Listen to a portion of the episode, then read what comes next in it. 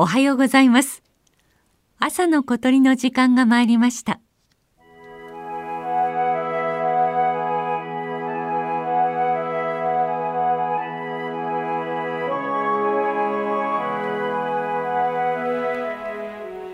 ここは北海道東部厚岸町にある時田湿原。冬枯れした木々の間を抜けて林道を奥へと進みます。緩やかな坂道を下りきったあたりで森が途切れ開けた場所に出ました。川と呼ぶにはあまりに細いせせらぎが原野の中を流れています。時折北風が吹き抜ける湿原に深い余韻とともに響いていたのはこんな声でした。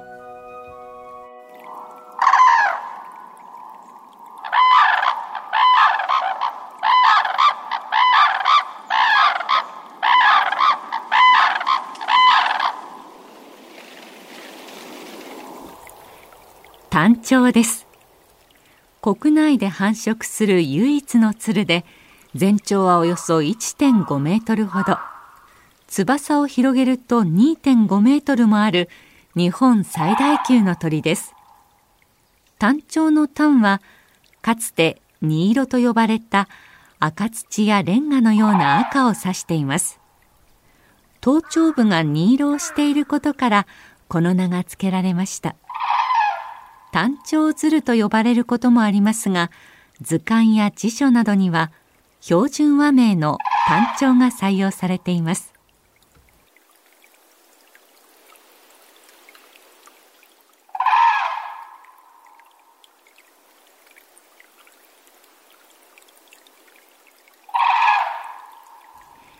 雪原ではもちろんのこと原野の草の中にあっても単調な佇まいは目を引きます。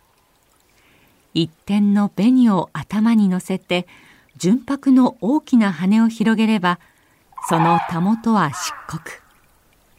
コントラスト鮮やかな単調の立ち姿はまるであでやかな着物をまとっているかのようです。鶴の恩返しなどの民話に登場する鶴のモデルはこの単調でしょう。人間の娘に化身し自らの羽で旗織りをして恩を返すというストーリーも単調の姿を思い浮かべれば物語の美しさと悲しさがより一層際立ちます。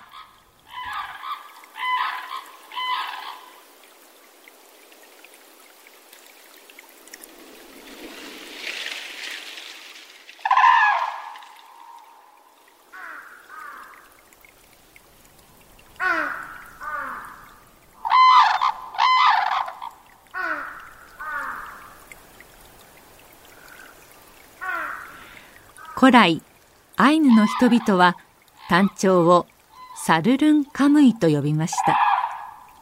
湿原にいる神という意味だそうです。その姿を見て鳴き声を聞く人々に時代や文化の違いを超えて気高さ神々しさを感じさせる単調。大きくて美しい不思議な鳥です。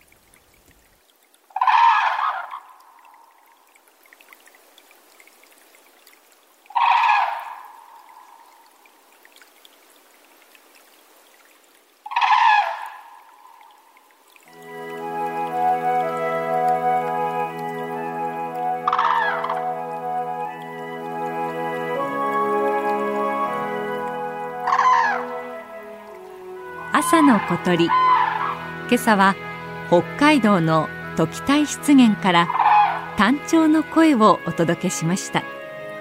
収録構成は岡村正明さんでした。